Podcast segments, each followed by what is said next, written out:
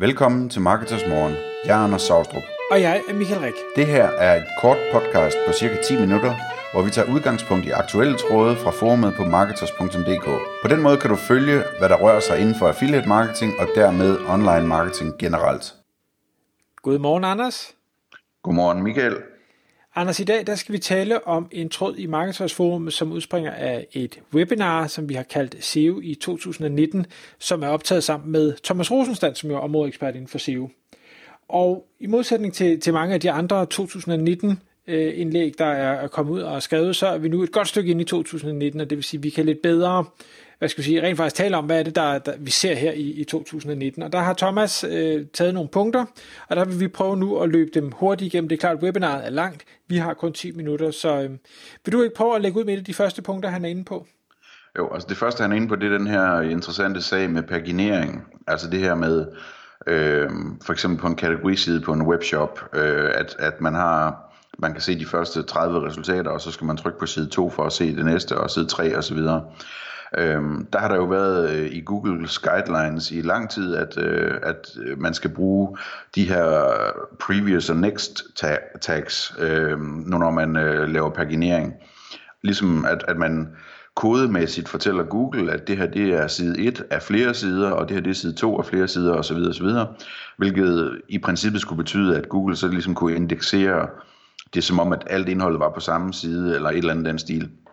Øhm, og øh, der, der har der været lidt af en spændende episode her for nylig, fordi at Google øh, kom for skade lige pludselig at sige, at øh, det understøtter vi altså ikke, det kigger vi ikke på. Øh, og det stod stadigvæk i deres guidelines, da de sagde det. Øh, og det, det kom også frem, at, at øh, det havde de ikke øh, brugt i, i et par år. Så det var, det var lidt en interessant øh, opdagelse. Så du og Thomas talte i webinaret om, øh, hvad man så skulle gøre med det her paginering. Og man kan sige, det første han siger, det er, at øh, paginering er noget skidt, ikke? Jo. Øhm, og, og så, altså det han, han sagde, det var, for det første, så er der, har de jo brugt rigtig meget tid og, og kræfter på at, at råd, rådgive alle kunder til, at det skal vi have sat op teknisk, øh, og nu siger Gud så, det har vi ikke brugt i mange år, og det er selvfølgelig mega irriterende. Så siger han, lad være at rulle det tilbage, hvis du har implementeret det. Men hvis du står i en situation nu, hvor du overvejer, om du skal have paginering, eller du skal gøre det på en anden måde, så lad for guds skyld være, fordi det er ikke, det er ikke smart i forhold til Google, det er ikke smart i forhold til brugeren. Hvis du, skal, hvis du har mange Øh, produkter, hvis det nu er en webshop, øh, så er det bedre, at du har det hele på en side, men at du så kører noget, noget lazy load eller noget andet, sådan, så det kun, altså så det ikke tynger siden unødigt, men bliver loadet efterhånden, som brugeren scroller derned af og skal se flere og flere produkter. Det, det er den rigtige måde at gøre det på. Mm-hmm. Jeg har sådan en ting med det, og det er, at, at øh, jeg har lagt mærke til, at Amazon stadigvæk bruger paginering. Det undrer mig meget, fordi man hører at alle steder, at man skal lade være med at bruge det. Men Amazon gør det altså stadigvæk. Men det er bare en sidebemærkning. Ja, og, og du kan sige, at der er mange af de store mediehus, der gør det. Øh, så jeg har tænkt på, det, jeg talte med Thomas. Det er jo så, fordi de har brug for sidevisninger, for det er den måde, de tjener penge på, ved at have så mange sidevisninger som muligt. Øh, men, men ja, Amazon, men altså, Amazon er jo sådan lidt en, en unik case, hvor, hvor de almene regler nok ikke rigtig gælder. Ja, det er klart. Det er klart. Så snakker vi omkring øh, schema, markup, rich snippets og den slags, og øh, det, det kom så egentlig af, at, at jeg har siddet i en situation, hvor, hvor jeg har fået rigtig, der er blevet sendt rigtig mange mails øh, fra Google Search Console om, at der er øh, fejl og mangler i øh, markup på forskellige sider, jeg, jeg har. Og øh, der siger Thomas, at det, det han øh, har oplevet derude, det er, at tidligere har det været lidt nemmere at, hvad skal vi sige, at snyde Google for nogle stjerner eller for nogle andre ting ud i serpen, som i bund og grund ikke hørte hjemme. Øh, for eksempel, at man kunne få øh, review-stjerner på en, en forside af en, øh, af en hjemmeside. Det siger han, det, det kan man ikke mere. Øh, root domain kan bare ikke have øh, øh de her snippets eller øh, ja, stjerner og sådan noget. Øh, og så nævnte han et eksempel, som jeg synes var ret morsomt, med ja. et, øh, et, et låne- eller finansielt site, som havde formået at bruge opskrift markup på, hvordan man optager et lån. Ja, og opskriftsmarkup, det, er, det er jo berømt for, hvis man søger efter Google, i Google efter opskrifter, at der er sådan alle mulige rich snippets og øh, ekstra features i søgeresultaterne, som folk kan bruge med det der markup. Ja, der får man billeder, punktlister og kogetid og kalorieindhold og alt muligt gøjl. Og det var der så nogen, der havde formået at gøre med et, et lånesite. Det, jeg synes, det er mega kreativt. Opskriften på at låne penge. Præcis. Så, men det, det er så blevet fjernet nu, og, og som, øh, som Thomas så også var inde på, det er, at lad være med at prøve at altså, teste det af. Lad i hvert fald vid, øh, at du, du løber en, en risiko ved det, fordi hvis du gør det for mange gange, så siger Google, at render hop. Altså, det, så du er jo bevidst ude på at snyde os, den går ikke. Ja. Og så bevægede vi os så over i det, hele den her Search Console. Øh, Google Search Console er jo øh, ny, ny og lækker, og har været det, jeg ved ikke, det er måske et år eller halvanden nu, øh, men, men bliver bedre og bedre. Og her i 2019, der er de begyndt at sende rigtig mange warnings ud. Øh, og dem skal man altså bare tage med et, et grænsalt. Øh, både fordi, øh, at du ved, det kan være en, en, en fejl hos Google, det kan være en, en midlertidig fejl hos, på sitet, og så får du en warning, og så er den der slår ikke, når du går ind, så går du ind og validerer den fejl, de har fundet, og så er der ikke noget galt, selvom du intet har ændret. Øh, men derfor siger han stadigvæk, vær opmærksom på, at der er to typer hvad skal vi sige, advarsler, du kan få. Der er errors, som jo er fejl, og fejl skader dig, så dem skal du gå ind og, og rette. Og så er der warnings, som øh, eksempelvis kan være, at øh, du har ikke øh, hvad hedder det, lagerantal på, på det her pågældende produkt, jamen det er sådan en warning. Det er ikke noget, som er et krav, men det er noget, som Google siger, jamen hvis du havde det, så ville det være bedre. Og så kunne det være, at vi kunne få det med ud i, i serben. Mm-hmm. Så, så øh, gik øh, samtalen videre til mobilvenlighed. Øh, og Thomas, øh, Thomas var meget inde på, at altså, for det første med mobile first og alt det her, så er det vigtigt, at, at, øh, at øh, en site er mobilvenligt, og, og alt det her med, at, at, at det skal være det samme indhold, man kan se på mobilen osv. Øh, men han, øh, han kom også med et, et øh, eksempel på en, øh, en konverteringsting på mobil, som var meget interessant.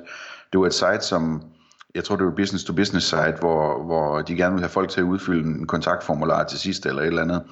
Øh, og når man kiggede på den på, på hjemmesiden, så øh, var det fint, kontaktformularen var fint højt op, og den store tekst, som der jo skal være, som Thomas siger, øh, den, den øh, var nedenunder.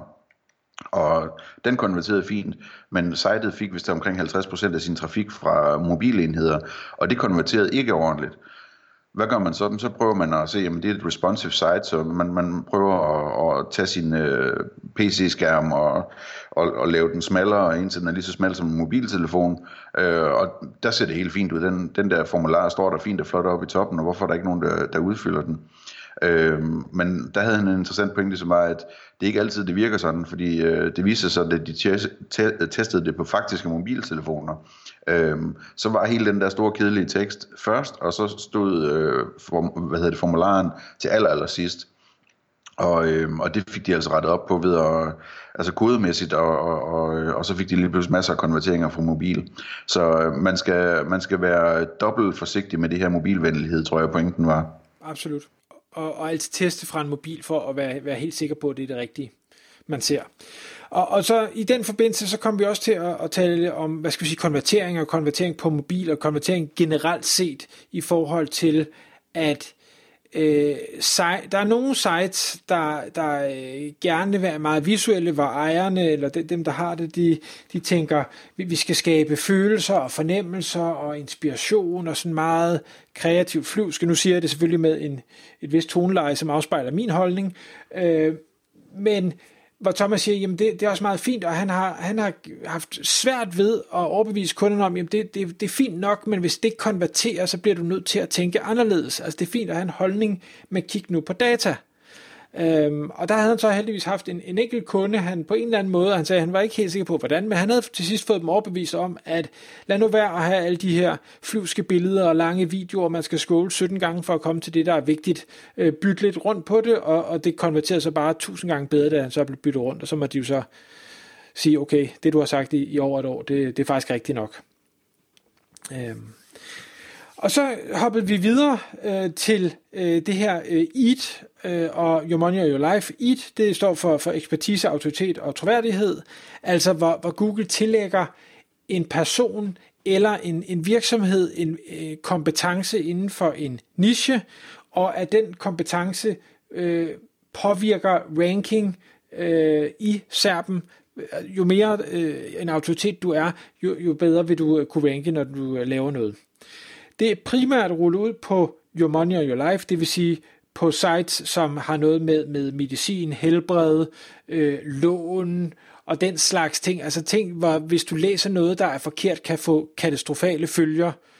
Øh, men som Thomas også siger, det er, at jamen, det gælder altså også for, for andre sites. Så hvis du sælger kaffemaskiner, som jo er Thomas' yndlingseksempel, så gælder det i bund og grund også. Og måden du opbygger din øh, EAT-autoritet på, det er ved at igen og igen og igen tale om kaffemaskiner, øh, skrive det i alle dine sociale profiler, at du er kaffemaskine-ekspert, deltag øh, og skrive blogindlæg på andre kaffemaskine-sites osv. osv. Altså som det jo nu er, hvis man skal være ekspert, så er det, man, man ved, hvad man snakker om, og man gør det overalt. Og hvis der er nogen, der taler om nogen, der ved noget, så skal det være dig, de refererer til. Det er ligesom måden, man får bygget den her troværdighed op. Præcis. Og til sidst, Michael, så talte han om, øh, om load-hastigheder. Han talte om, at han havde fået en åbenbaring i Kolding, og det vil sige øh, til CO i Kolding i år, øh, omkring load-hastighed. Øh, hvor, som jeg forstod det, så handlede det om, at, at, at øh, han tidligere havde været tilhænger af at bruge øh, tools som Pingdom og den slags til at, at måle øh, load-hastighed, men nu var skiftet til noget andet, ikke? Jo, nu øh, bruger han øh, ja, Googles eget værktøj, øh, PageSpeed Insight, som øh, også er blevet forbedret rigtig meget her over, over det seneste øh, halve til hele års tid. Øh, giver rigtig mange øh, flere data og er skiftet fra, at det før var desktop, der ligesom var den primære, der blev målt på. Nu er det mobil, suverænt, der er det primære, der bliver målt på. Og hvor man endda også kan få sammenlignet med, hvordan øh, scorer den i forhold til dine konkurrenter. Er du hurtigere, er du langsommere? Og, øh, og tesen fra Thomas' side var, øh, at jamen, det her det er Googles eget værktøj, det, det må alt andet lige øh, hvad skal vi sige, være bygget omkring den måde, Google ser det på. Selvfølgelig skal du øh, teste på, dit eget, øh, på din egen mobiltelefon eller på, på din egen desktop-computer og på forskellige hastigheder og internetforbindelser. Men medmindre du er virkelig øh, sådan øh, Kim Tetzlaff, øh, hastighedsoptimeringsekspert og super nørdet, jamen så er det her, øh, efter Thomas' mening, det bedste tool at bruge, når du skal vurdere, om dit site er godt eller skidt hastighedsmæssigt. Ja, og måske kan man tilføje endnu vigtigere, om det er godt eller skidt hastighedsmæssigt i Googles øjne. Altså, det, det kan være en indikation på, hvordan Google ser hastigheden på dit site, og det er jo vildt interessant selvfølgelig. Så brug det tool, hvis ikke du har brugt det allerede, og så hvis ikke du forstår det, de skriver, så få hjælp af en, øh, en udvikler til at få, få optimeret sitet. Det, er, det må være de afsluttende ord. Tak fordi du lyttede med. Vi vil elske at få et ærligt review på iTunes. Og hvis du skriver dig op til vores nyhedsbrev på marketers.dk-morgen, får du besked om nye udsendelser i din indbakke.